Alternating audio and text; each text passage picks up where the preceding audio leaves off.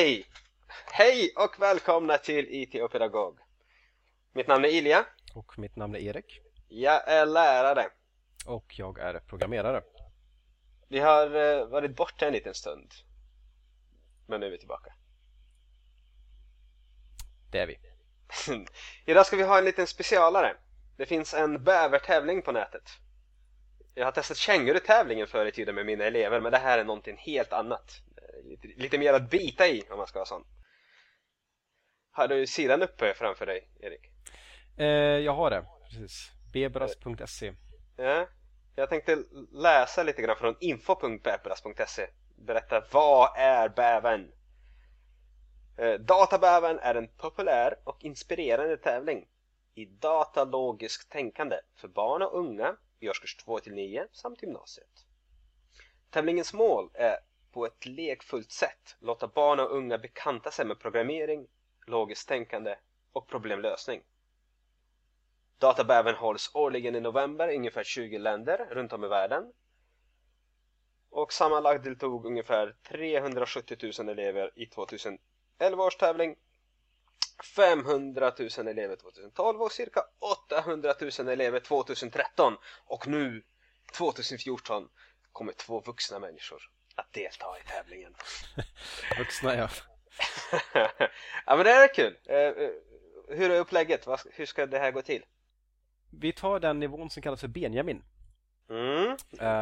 Från 2014. Det är alltså klass 4-5.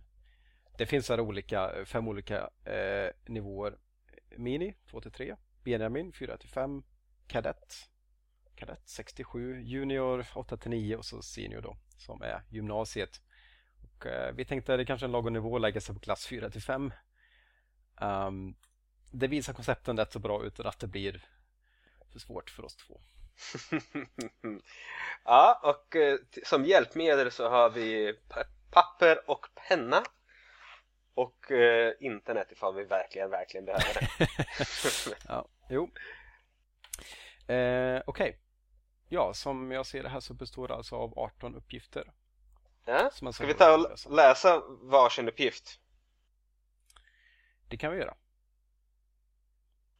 Lyssnare, om de vill hänga med. Hur kan vi göra då? Vi är ju förstås klara och tydliga med vad uppgifterna handlar om, men en del av de här är ganska så visuella. Vi kommer att lägga upp skärmdumpar av varje uppgift på hemsidan, så man kan se dem där.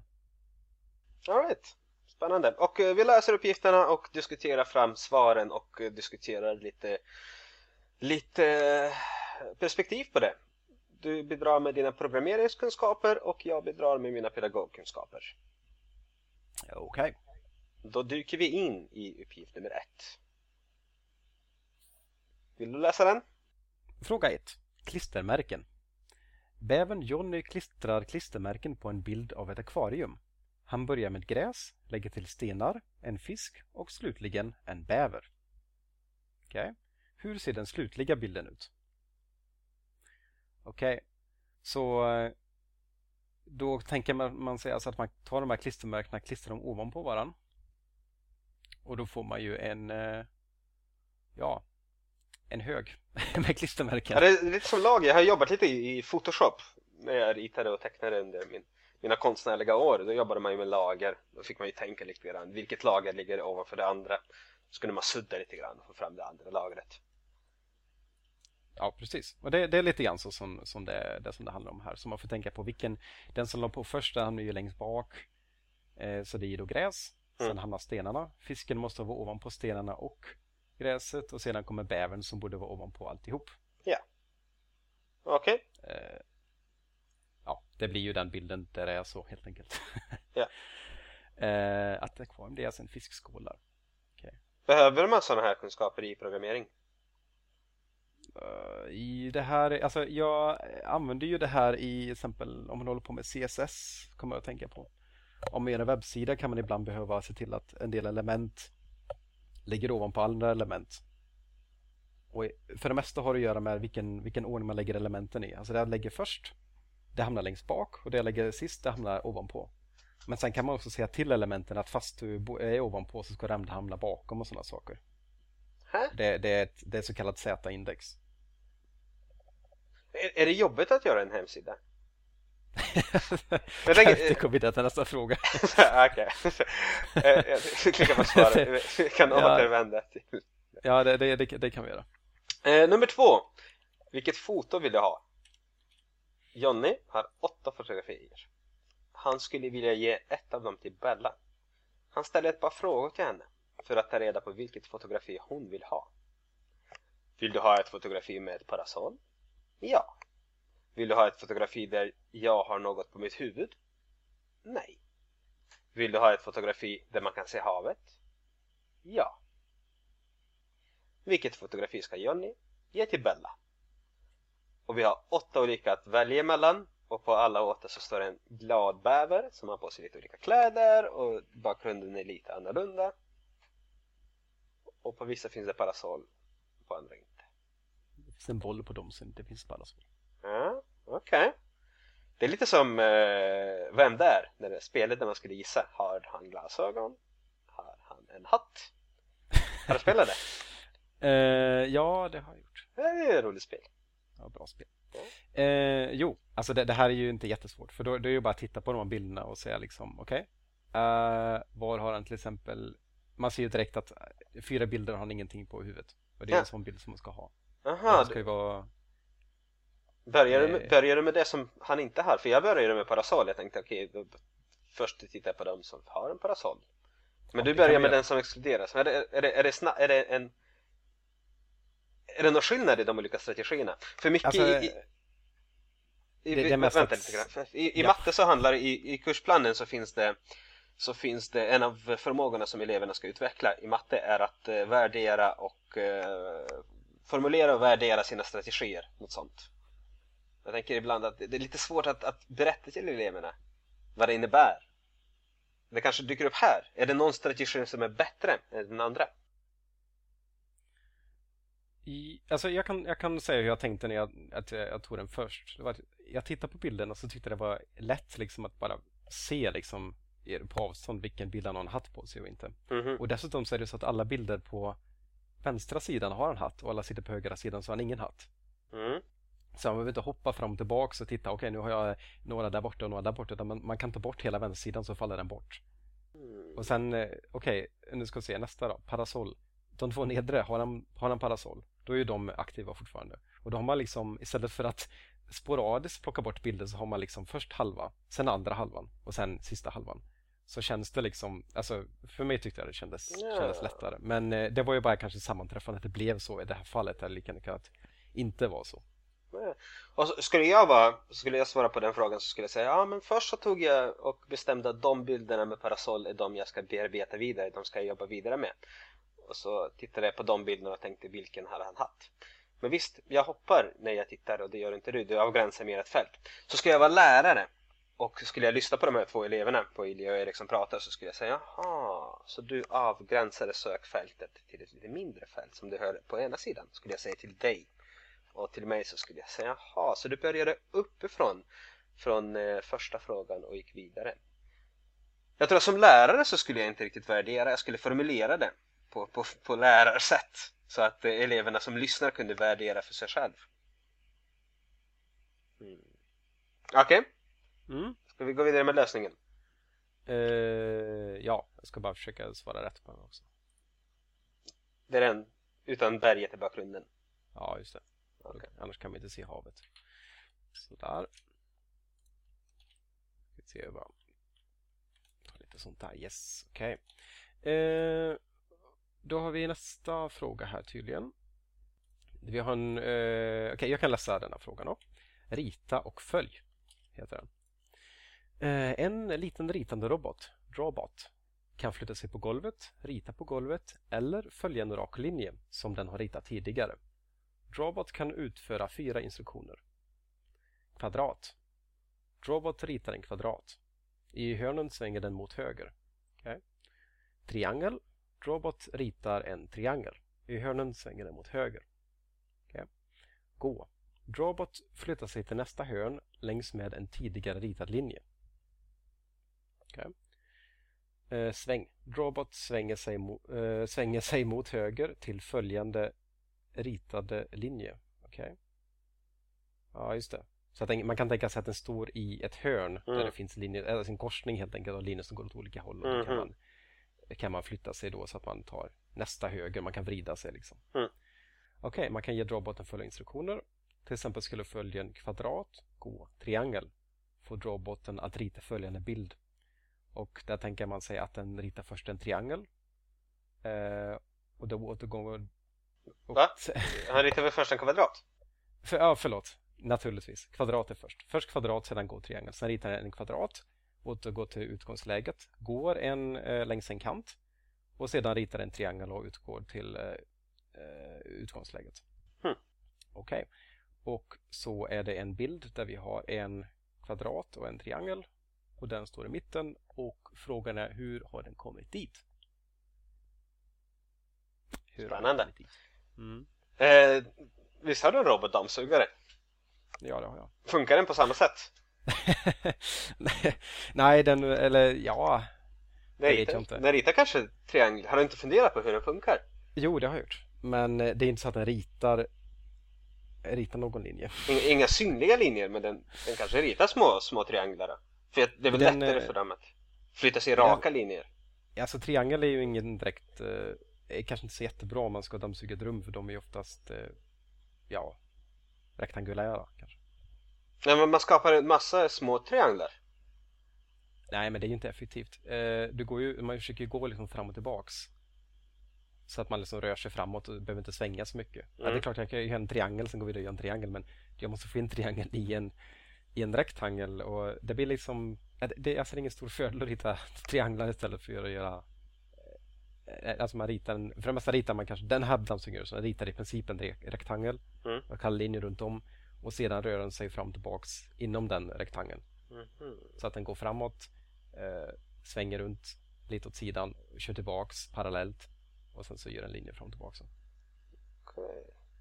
Typ så. Okej. Bilden hos mig föreställer en triangel, roboten och sen kvadrat. Ser det likadant ut hos dig? Ja, precis. Okej. Han kan starta vart som helst.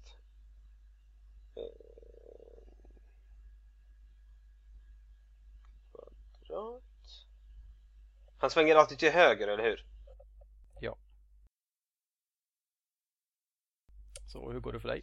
Jag funderar på följande. Jag funderar på triangel, sväng, kvadrat. Nej, då skulle han inte hamna så. Nej.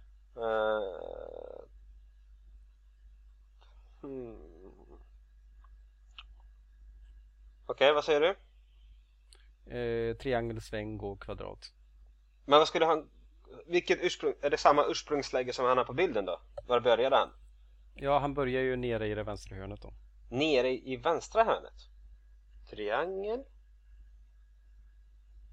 Men vadå, var skulle han svänga då? Vilken riktning har han om han börjar ner i vänstra hörnet? Han riktar sig uppåt. Ja, den riktningen som det står. Den riktningen som verkar... till vänster. Ja, och grejen är att när man har ritat en figur så kommer den alltid stå exakt som den stod innan också. Ja, triangel. Så därför måste han ju svänga och gå längs kanten och sedan rita kvadraten. Kvadrat.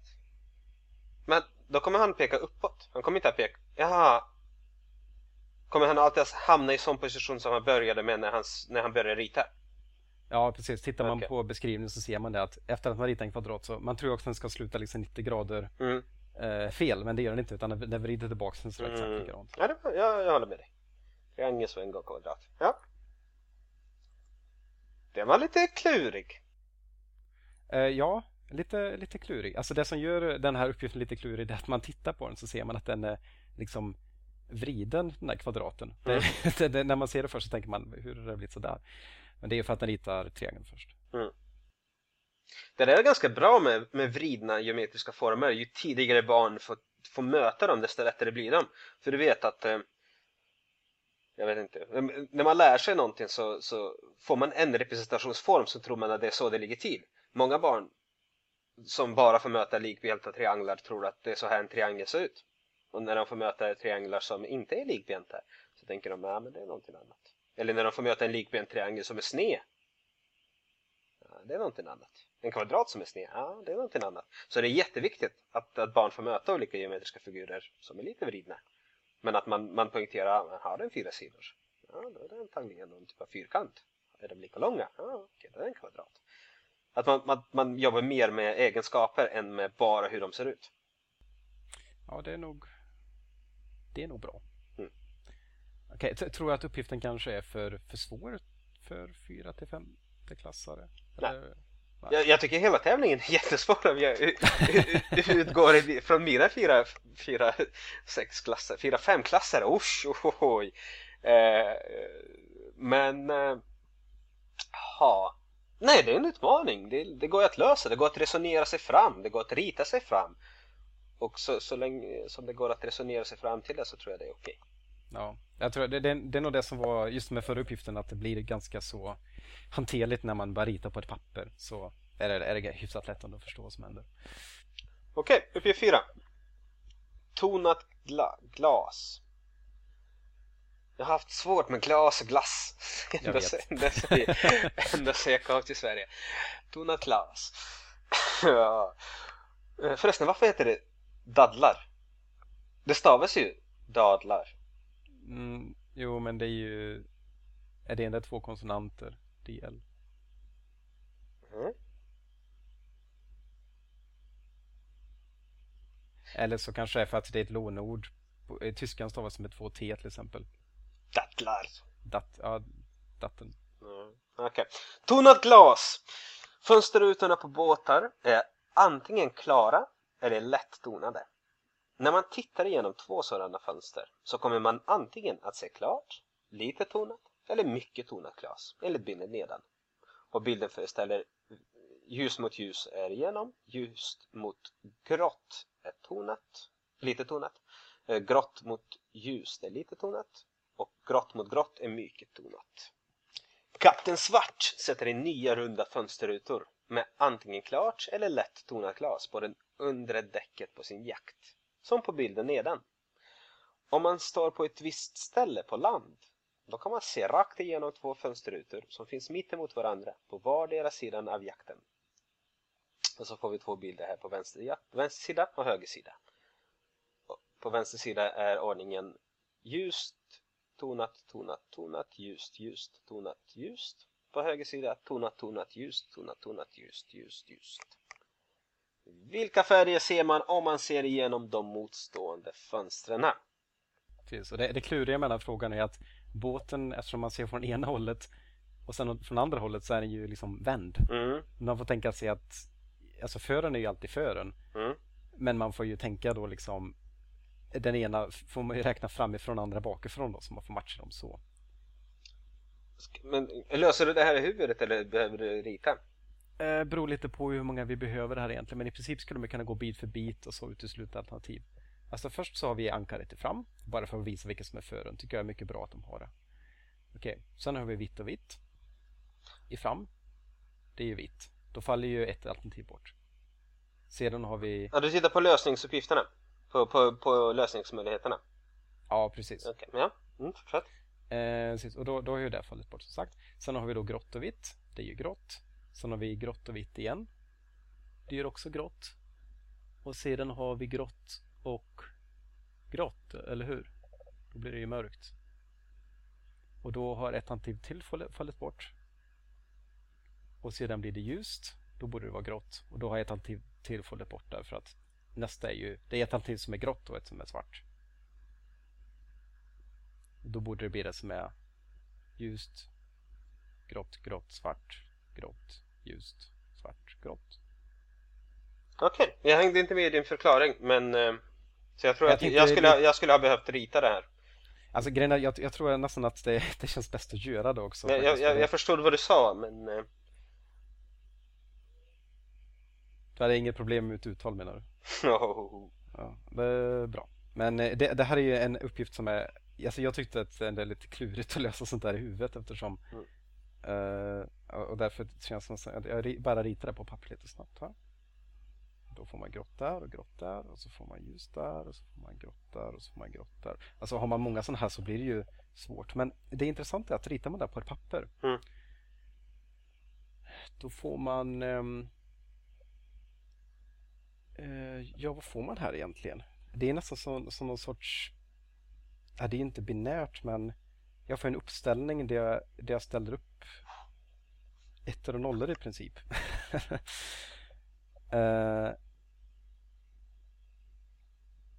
Och ser du, man får ju två linjer liksom. Så får man liksom då... Och sen får man ju då summera längst ner. Mm. Jag vet inte riktigt vad jag ska jämföra det här med i programmering, men det känns väldigt bekant liksom, på att man håller på i logik, att man ställer upp såna här sanningstabeller liksom. Där man säger, okej, så blir det. När man tänker sig de här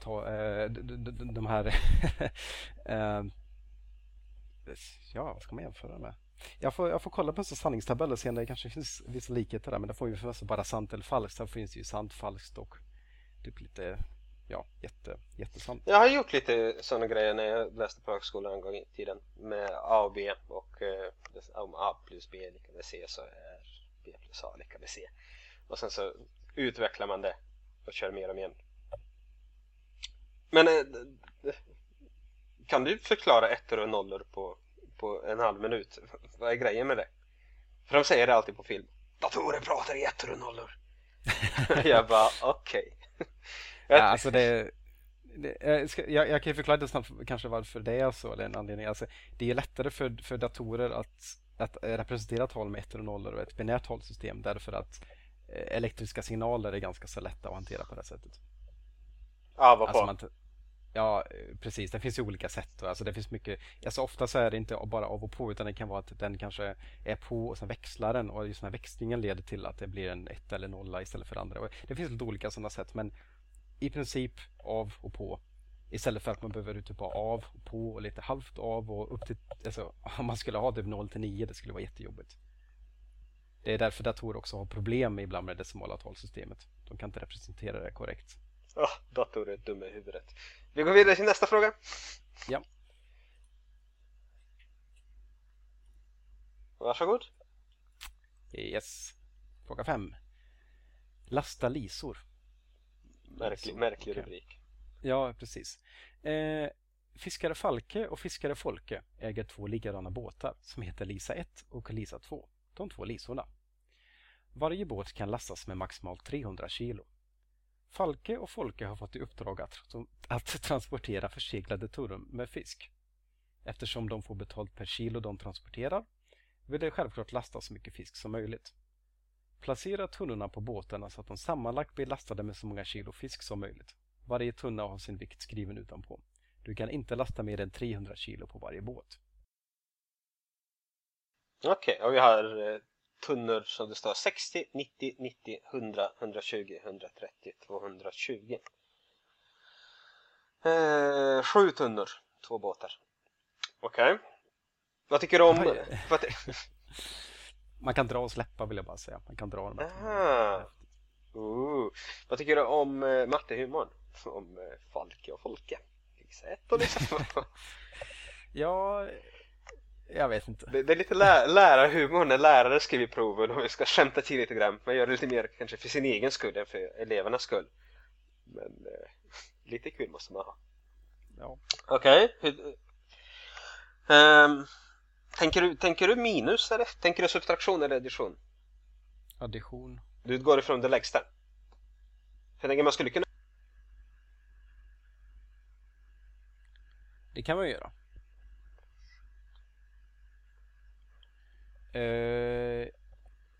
Ja, jag vet inte riktigt hur man ska tänka för att göra det så lätt som möjligt. Den här pausen får vi klippa bort. Ja, visst, det kan vi göra. Okej. Vad säger du? Jag har fått hit alla utom 220 kilo. Jag har fått hit alla utom 220 kilo, men jag har fått 300 på en båt. Och 270 på en annan båt. Så det är bättre att få dit 220 plus 60, tror jag. Det är möjligt. Jag vet inte, jag har provat lite grann här nu, men jag vet inte riktigt vad... Hur mycket har du kvar? Det är väl det som är frågan. 220. Har du kvar 220? Nej, det beror ju på. Jag har en båt... Men hur många tunnor har du kvar uppe? 220. Ja, okej, men det är jag också. Eller så gör man att man har... Alltså idén är ju inte att, alltså du behöver inte räkna upp hur mycket du har lastat. Du kan ju bara räkna ut hur mycket som blir kvar, för det blir ju kvar. Ja, okej. Så jag har, på ena båten på Lisa 2 har jag 120, 90, 90, alltså 300. Och på andra båten har jag 100, 130 och 60. Ja, jag har alltså precis samma. 200, 227. Nej, va? 270. Men hur ska man lösa det här egentligen? På ett... är det inte bättre att lasta 220 och 60? Då har man... Nej, då har man 230 kvar. Nej, det är inte bättre. Okej. Ja, det är väl... som jag ser det så är det bäst att lämna 220. Ja, men jag är lite missnöjd med det, för att de andra uppgifterna kunde vi liksom titta på och säga att ja, men man kan resonera sig fram till vad som är rätt. Men här kan jag inte resonera mig fram till vad som är lättast, utan jag får liksom prova mig fram. Men det är väl så det är när man programmerar ibland också, att man får en liten, ett problem och så bara, vad fan, nej men jag ändrar på det här värdet. Nej, det funkar inte. Nej men jag ändrar på det här värdet. Jaha, det blev det här. Och sen så får man väl nöja sig någon gång. Jo, men då är det möjligt också att ska skriva en algoritm kanske som skulle prova alla möjligheter, för det finns inte så många i det här fallet. Men nu får jag ju prova alla möjligheter själv. Jag kanske har förbisett någonting. Mm. Men det ett sätt man kan tänka på är kanske någonting i stil med att om jag lägger på 220 så finns det bara en enda bit jag kan lägga på till, och det är 60-biten. Mm. Då har jag bara nått upp i 280. Mm. Och det är inte jättebra. Nu har jag ju 290 istället på den båten. Mm. För 60-biten hamnar ju där liksom. Ja. Och den andra blir också 200. Nej, det blir 300. 300 på den. Ja, precis, det blir 300. Nej, men, så att... Det här är det optimala, tror jag. Ja. Jo, det är väl det, för att det... Men jag kan inte riktigt se hur man ska förklara på ett jätteenkelt sätt varför, eller hur man kom fram till det. Förutom att 220 helt enkelt... Ja, som sagt. Det går bara att få ihop en enda kombination och den är suboptimal. Mm. Lite klurig, men visst. Ta nästa. Varsågod. Det är din tur att läsa. Simma uppströms. För att ta sig hem måste en bäver simma genom ett system av floder. För att orka med resan äter bävern 15 kvistar. Under resan måste bävern ta sig förbi flera hinder. Detta förbrukar energi i form av ätna kvistar enligt följande. Hinder. Vass, 2 energiförbrukning 2 kvistar. Sten, 3 kvistar. En fördamning, 5 kvistar. I bilden ser du ett system av floder samt var hindren befinner sig. Platserna A, B, C, D och E används för att beskriva vägen genom flodsystemet. Då bävern startar har den energi från 5 kvistar. Vilken av följande vägar kan bävern ta? Okej. Och då har vi lite olika alternativ där. Mm. Min fråga är, vad är skillnaden mellan en flod och en å? Jag tror att en flod är större, kanske. Hur stor känner kan du några åar? Är det åar i plural? Ja. Jag vet inte, ska jag googla det här och kolla liksom? Nej, men... Skulle jag använda Google en nödfall? Jo, men det här är inte del av frågan. Jag ska säga, enligt Wikipedia är det i följande ordning. Bäck, å, ström, flod. Ström? Eller... Ja, ström finns alltså där mellan. Så strömmen mellan å och flod? Ja. Är det inte... Men okej, all vatten strömmar mer eller mindre om det inte är en pöl, kan jag tänka mig. Så jag tänkte att ström kanske är en form av beskriva, men man kan beskriva en flod som ett ström. Alltså i praktiken så är det ju inte så viktigt. Det är kanske mer om man håller på och jobbar med sånt här som det är viktigt. Alltså om vi säger å eller å, det är ju inte så mycket. Nej, men man lär sig saker. Det är viktigt att lära sig saker. Jo, så man kan sitta på en party och alla bara, jag såg en flod igår. Och bara, det där är ingen flod. Och alla bara, wow, Ilja, du är bäst. Tack för att du kom och rättade oss. Jag är inte en besserwisser, men... Okej. Vad säger du? Det här problemet påminner lite grann om det som man har i till exempel diskretmatten. Mm. Där man tänker sig att man har liksom en sån här graf då, med kanter som har en vägning. Alltså ett typiskt problem skulle just vara det här med ett reseproblem. Att det är en viss kostnad att ta sig en viss väg till en annan. Och då kan man, om man till exempel gör en vägfindningsalgoritm till exempel för ett spel, så kan man väga de här vägarna mot varandra. Och liksom vilken är snabbast, vilken är den optimala vägen att ta sig över kartan. Mm. Så att det är någonting som man stöter på då och då. Är det sånt man har i spel när man har pathfinding? När gubbarna ska försöka hitta sin egen väg och så går de in i väggar och i reservat. Då är det någon som har programmerat dåligt. Är det sant? Är det det? Det har med det att göra. Spännande. Spontant vill jag rita om kartan med siffror, med tal. Att jag vill ändra alla vass till 2 och så. Ja. Det tycker jag är en bra idé. Jag tycker också att den här grejen att ha vass och grejer, att det är lite svårt egentligen. Det gör inte uppgiften direkt lättare. Det man kan göra då också förstås är att då ser man att en del kanter har ju 2 hinder på sig. Mm. Och då kan man ju helt enkelt säga att till exempel om man har en fördämning och vass, då blir det ju inte, då blir det plötsligt 7. Det blir 2 + 5 då. Mm. Då kan vi lägga en vägning där på 7. Och där nere så blir det ju då 6. Så kan man ju se att B är ju billigare att ta. Det är ju billigare att gå ner där än att gå upp där. Mm.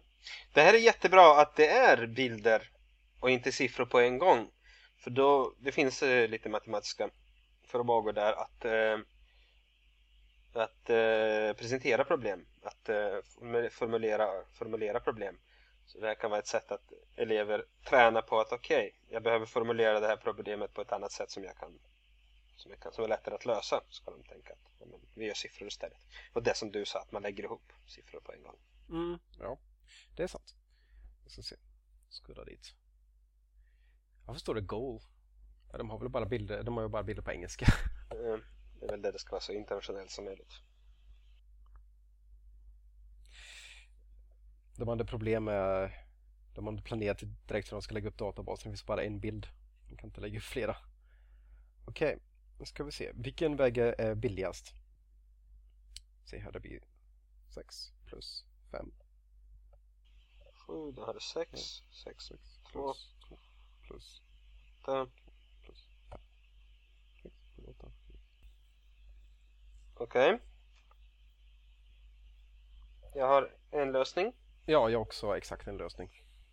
Har du testat alla andra också eller då? Nej, det är ju bara att det är så uppenbart. För att det är en så simpel graf så att man ser ju liksom att går jag dit så kostar det typ så mycket. Mm. Det är egentligen bara ett enda ställe som man kan fundera på. Det är ju precis i slutet där när man vill gå till målet. För det är bara en enda kant. Mm. Men den är väldigt dyr för att det är både sten och fördämning där. Och då går man runt och då tjänar man en poäng. En poäng. Yes. Så B, C, D, E. B, C, D, E, precis. Det tycker jag var en ganska rolig uppgift. Det tyckte jag också.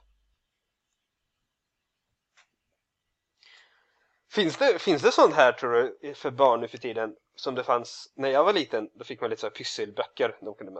Då fick man göra lite sådana uppgifter. Hitta väg och jämföra, dra för. Om det finns, ja. Det kanske finns. Jag vet inte. Det finns säkert en app för det.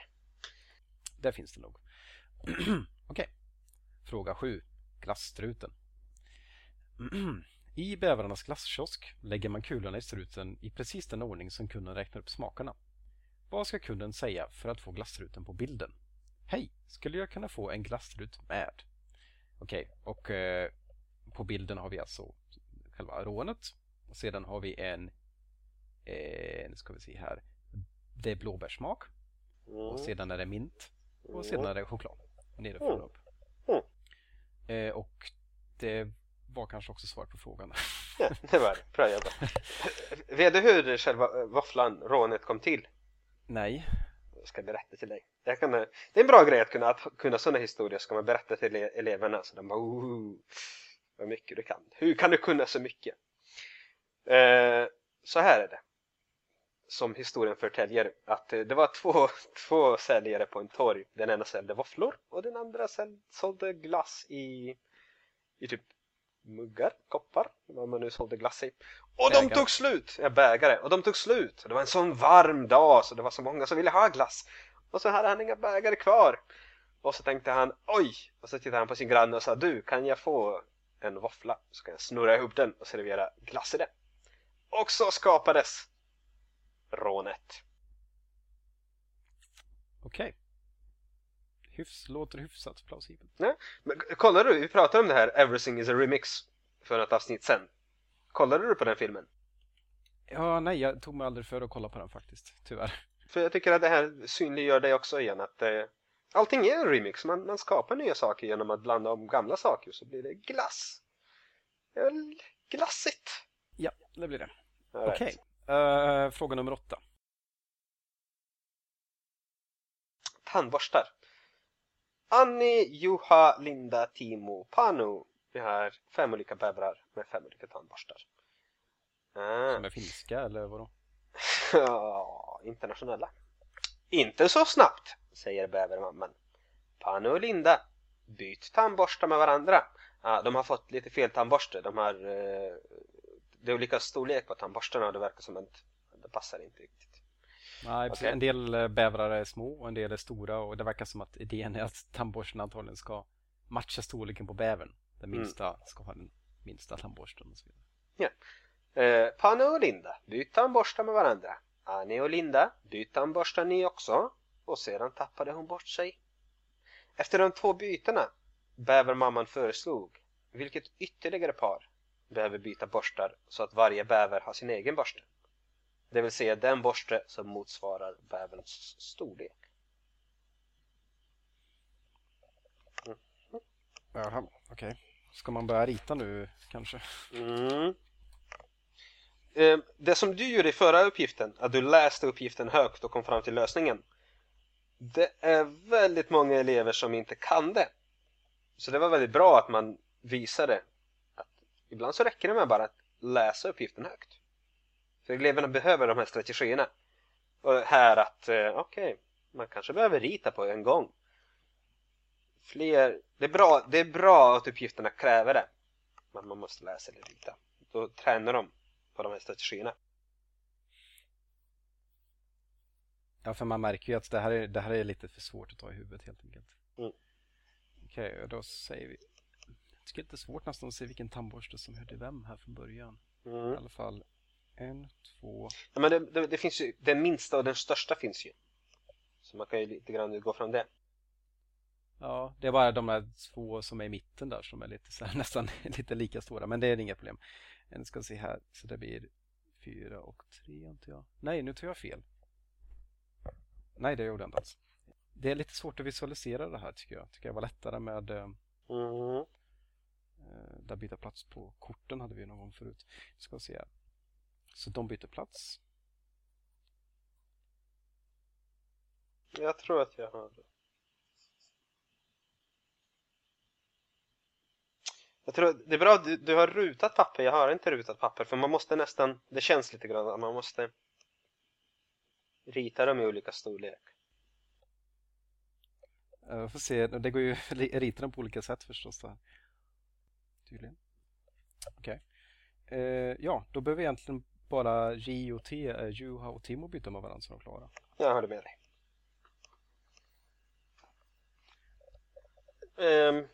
Det här, jag tror inte vi spelade in när vi gjorde den här sortera korten. Men du pratade om bubbelsortering. Nej, så kallar vi inte det. Ja, det är precis bubble sort. Precis, vi övade lite grann innan här.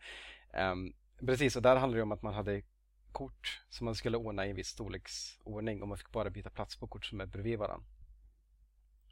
Och det kan man kan applicera det i en enkel sorteringsalgoritm som kallas för bubble sort, där man tar de större värdena och låter dem liksom bubbla upp genom att byta plats på kort som ligger bredvid varandra. Men det här är inte riktigt samma sak, för det verkar som att det går att byta plats på element som ligger bara typ var som helst. Ja. Finns det något motsvarande? Ja, det finns det väl i och för sig. Men jag vet inte, det finns många olika sorts sorteringsalgoritmer och det ska jag vara helt ärlig så är det kanske inte min... Men tror du att det skulle vara enklare om man gav dem tal, om man gjorde om tandborstarna till tal istället för, så att man inte höll på med storlekarna, att man gjorde dem med 1 till 6. Det gjorde jag nu på papper, så jag tyckte att det var lite krångligt att hålla på med. Jag ritade inte tandborstar liksom. Jag ritade pinnar. Jag kollar så här, ser det hos mig. Det är lite cirklar, lite pinnar och så. Okej. Okay. Nej, jag tänkte tandborstarna som liksom typ ett är minst och 5 är störst liksom och så. Mm. För då är det klart liksom vilken ordning man ska ha dem i. Jag tyckte det var lättare. Mm, jag tror det här är en bra grej att lyfta i skolan. Återigen det här att hur man formulerar en uppgift.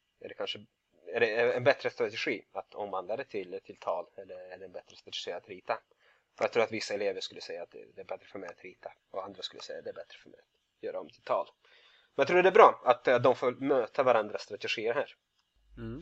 Ja, okej. Okay. Jag tror att men det är rätt så bra, precis. Att man kan jämföra lite grann och så kanske utveckla sig själv genom att se hur andra löser uppgifter.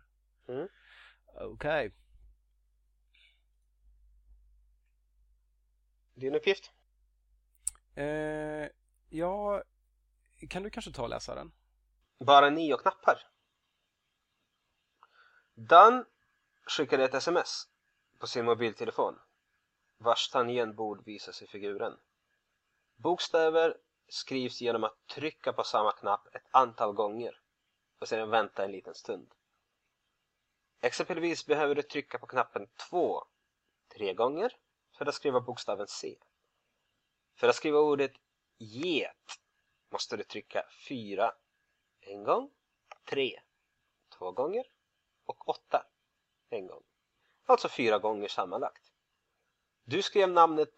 Dan skrev namnet på sin vän genom att trycka 6 gånger. Vad är namnet? Är det Monica, Petra, Iva eller är det Hanna? Hanna! Tror att folk fortfarande känner till allt? Nej, så jag tycker det är bra. De går igenom och förklarar här. Det är väldigt, vad är det här? 90-tal, 2000-tal. Ja, precis. Det är liksom... Hur skriver du? Bokstaverar du eller? Det är olika. Alltså jag brukar använda swipe. Mm. Men det fungerar jättedåligt på svenska. Eftersom svenska skriver samma ord och engelskan gör ju inte det. Jaha. Så, när jag skriver på engelska så funkar det jättebra. När jag skriver på svenska funkar det jättedåligt. Okej. Okay. Men vad har du för swipe? Har du swipe Dragon? Nej. Det är inbyggt i telefonen i Androiden. Ja, för jag har ju också det. Jag har ju inbyggt... Jag hade tidigare Swipe Dragon Plus som funkade jättebra. Och så köpte jag en ny telefon som hade inbyggt Swipe. Och den funkar dåligt. Så jag tror att jag ska byta tillbaka till det andra. Den kostade en liten slant men den funkade jättebra. Jag kunde swipa till korvkiosk. Jag kunde swipa till folkmord. Inga problem. Nej, det är sådana förslag som jag får upp när jag ska typ swipa helt vanliga ord. Ja, jag vet. Det får jag också nu. Ja, nej. I alla fall. Nu ska vi se här. Det hjälper oss inte den här uppgiften. Alltså det är lättast sätt att lösa uppgiften på är väl antagligen att gå igenom alternativen och helt enkelt titta hur många knapptryck man behöver varje. Mm. Ska du ta det uppifrån så här nerifrån så kan vi samarbeta. Jag kör på Hanna. Ja, men det finns ett problem här därför att den här, alltså det fungerar så här, det här systemet att ordningen på alternativen slumpas. Så att vi har samma fråga här, men vi har inte samma. Ja, okej, okay. Jag tar Petra och Iva. Okej. Okay.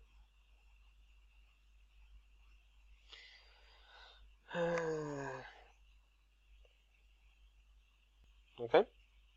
Okay. Mm. Petra 8, Iva 7. Okej, okay. Alltså rätt svar är Ahana. Ja, vad är det för namn? Varför är det inte Hanna? Äsch, du ska ju inte vara elak. Det vet jag inte. Alltså nu när jag läser den här uppgiften så... Alltså jag räknar inte så noga på Monica för att... Alltså det är ganska så låga tal det här. Det handlar ju bara om 6 knapptryckningar av ganska korta namn. Så att jag nöjde mig med att bara titta på knapparna och typ mer eller mindre räkna på fingrarna liksom hur många knapptryckningar som behövs. Mm. Monica är liksom... Jag vet inte exakt hur många det blev. Så det kanske blir 12 eller någonting. Det blir i alla fall mer än 6 och då kan jag lika gärna sluta räkna. Ja, så är det. Det var bara tänkt. Räknar du på papper eller? Jag räknar på papper. Jag tycker inte om att räkna på fingrarna. Alltså man kan ju hålla det i huvudet också. Som sagt, det är bara 6 knapptryckningar men... Alltså det är ju det att många barn som räknar på fingrarna, ibland så räknar man inte med det talet. Man räknar ibland en färre eller en fler, för att man räknar inte med talet som man skulle till, eller man räknar över talet som man skulle till, så det blir lite fel. Så jag tycker att det är bra att ha någonting på papper, så kan man se. Blir det fel så kan man se var någonstans det blir fel. Ja, det är kanske sant. Sen ena sättet är att helt enkelt bara titta på siffrorna förstås, eller bokstäverna i det här fallet. Mm. Så när man tar till exempel Hanna, så blir det ju, är ju H nummer 2. Så det blir, du kan räkna G, alltså G 1, H 1, 2, 1, 2, 3 för A, 4, 5, är på N. 6. Ja. Okej. Okay. Mm. Varje bokstav kan representera liksom en siffra, så jag bara ökar på. Det är ganska så, ja. Ja, men jag tror att det är bättre att göra om det är större tal, om det är flera tryckningar. Så jag tror att i det här fallet så funkar det enkelt att göra i huvudet eller göra på pappret. Ja. Okej. Okay. Ja, jag kan läsa då. Fråga 10. Bäverns vänner. I bilden ser du 9 dammar som är anslutna till varandra med kanaler. Bob bor i den mittersta dammen och hans vänner bor i de övriga dammarna. Siffran i en damm anger hur många vänner som bor i den dammen. Bob bestämmer sig för att hälsa på sina vänner. Han börjar hemifrån och simmar varje dag längs med en kanal till en ny damm, träffar där sina vänner och stannar över natten. Följande morgon simmar han vidare. Bob vill besöka så många olika vänner som möjligt. Hur många vänner kan han som mest besöka under 4 dagar om han börjar simma hemifrån och kan sluta var som helst? Vet du vad det här är? Nej. Jag ska berätta vad det här är. Fermat's Last Theorem. Det finns en bok som heter... den kanske heter Fermat's Last Theorem. Vet du vad det är för någonting? Inte boken utan själva theoremet. Alltså faktum är att jag har ju hört det här. Men jag vet inte vad det är. Så du får säga det. Okej. Okay, det är det är inte en gåta, det är en matematisk algoritm kanske, som en matematiker skapade på ska det vara till med 1700-talet.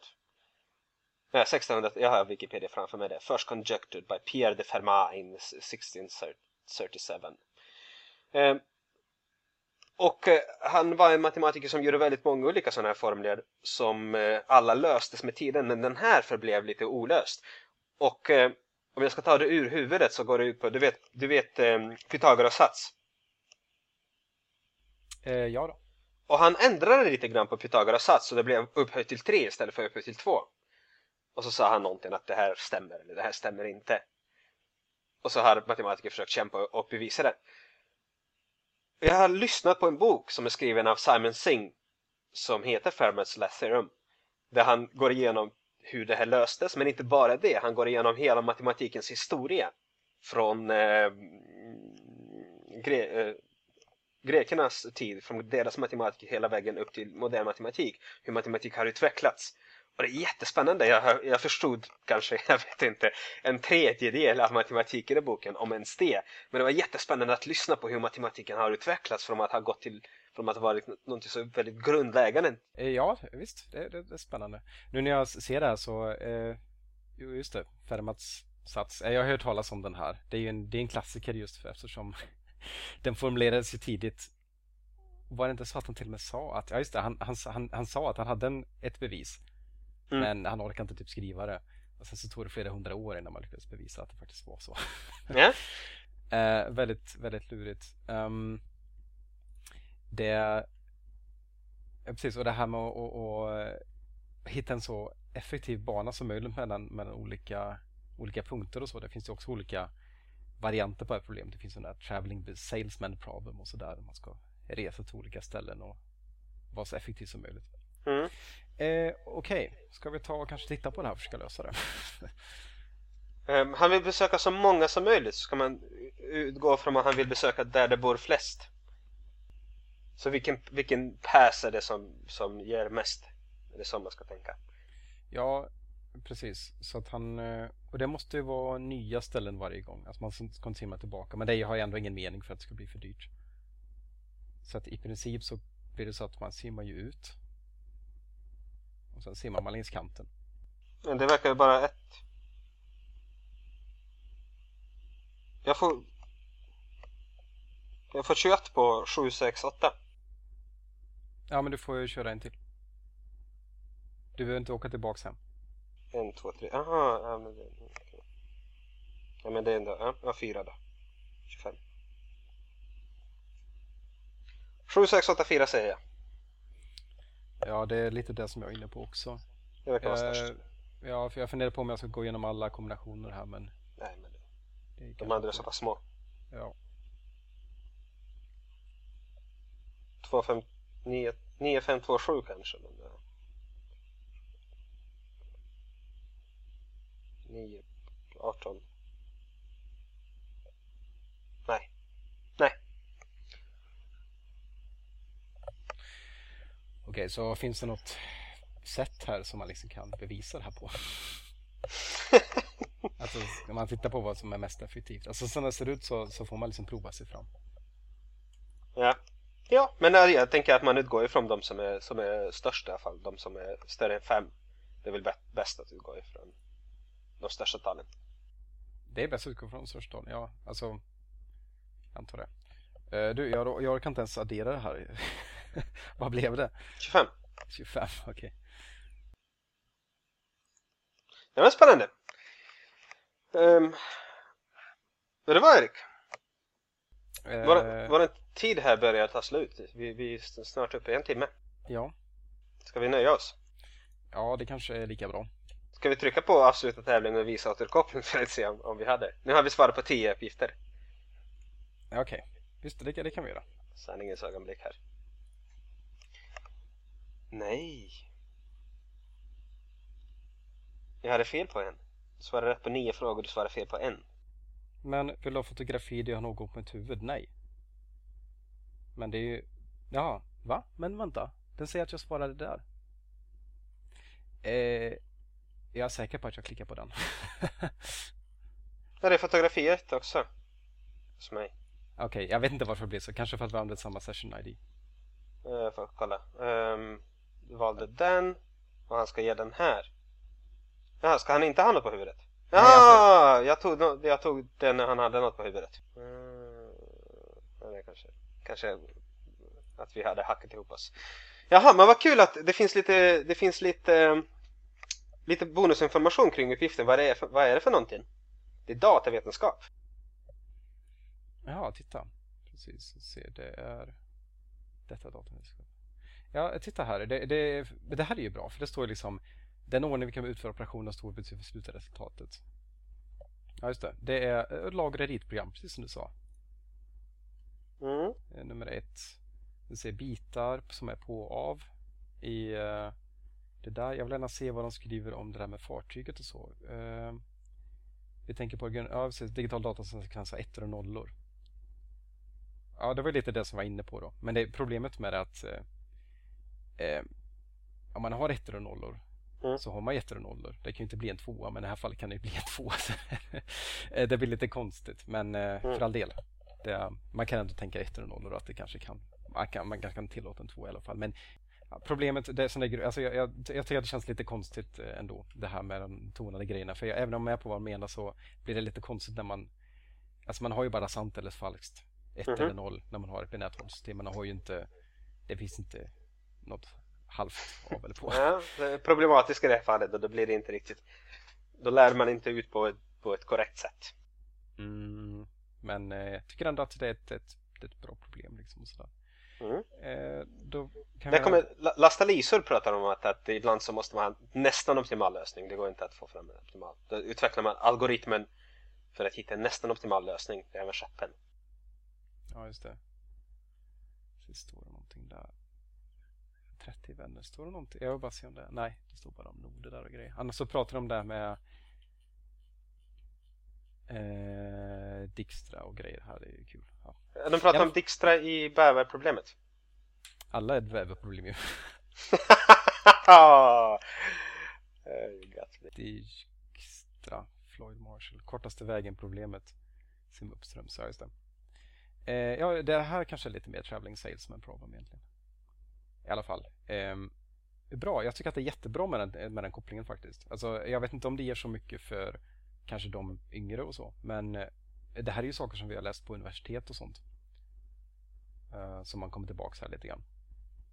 Vad kul att det här finns. Tänk om det här fanns när du gick på i mellanstadiet. Du skulle ju bli en glad liten nörd. Ja, kanske det.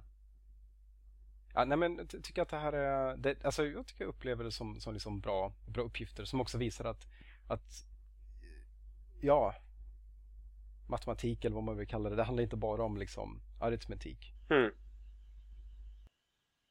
Jag håller absolut med dig. Det här är jättebra. Det här kommer jag att använda med eleverna. För jag har använt känguru och så ibland så vill man ha något annat. Så, och det var ju på framsidan av bäverns framsida så fanns det länkar till andra typer av tävlingar. Det fanns kemi, biologi såg jag också. Så det här skulle jag vilja gräva mer i. Superbra det här finns. För jag vet ju att lärare kämpar bra med det här med problemlösning. Och så blir det att man tar problemlösningsuppgifter från matteboken. Som är ändå ganska mycket aritmetik man måste räkna. Det är trevligt att det finns där. Så med något annat. Ja. Spännande. Ja, okej, men vad bra. Vet du vad, jag tänkte säga något som jag alltid glömmer säga. Att lyssnare, ifall ni vill ta kontakt med oss så finns vi på Twitter under IT och pedagog. Vi finns på Facebook, facebook.se/IT och pedagog. Och så har vi en hemsida. Vad heter den? IT och pedagog. Är det inte WordPress? .wordpress.com. Ja, så ifall ni vill kommentera eller säga att men det här var jättekul, kan ni köra mer sånt, eller det här var inte alls kul, kan ni göra något annat istället, eller ifall ni vill tipsa oss, ifall ni har några tankar, det är jättekul att få kontakt med er lyssnare, så hör av er så svarar vi antingen på plats eller i podden. Absolut. Ja, då hörs vi igen om ett par veckor. Ja, det gör vi. Alltså, tack för idag. Slut för idag.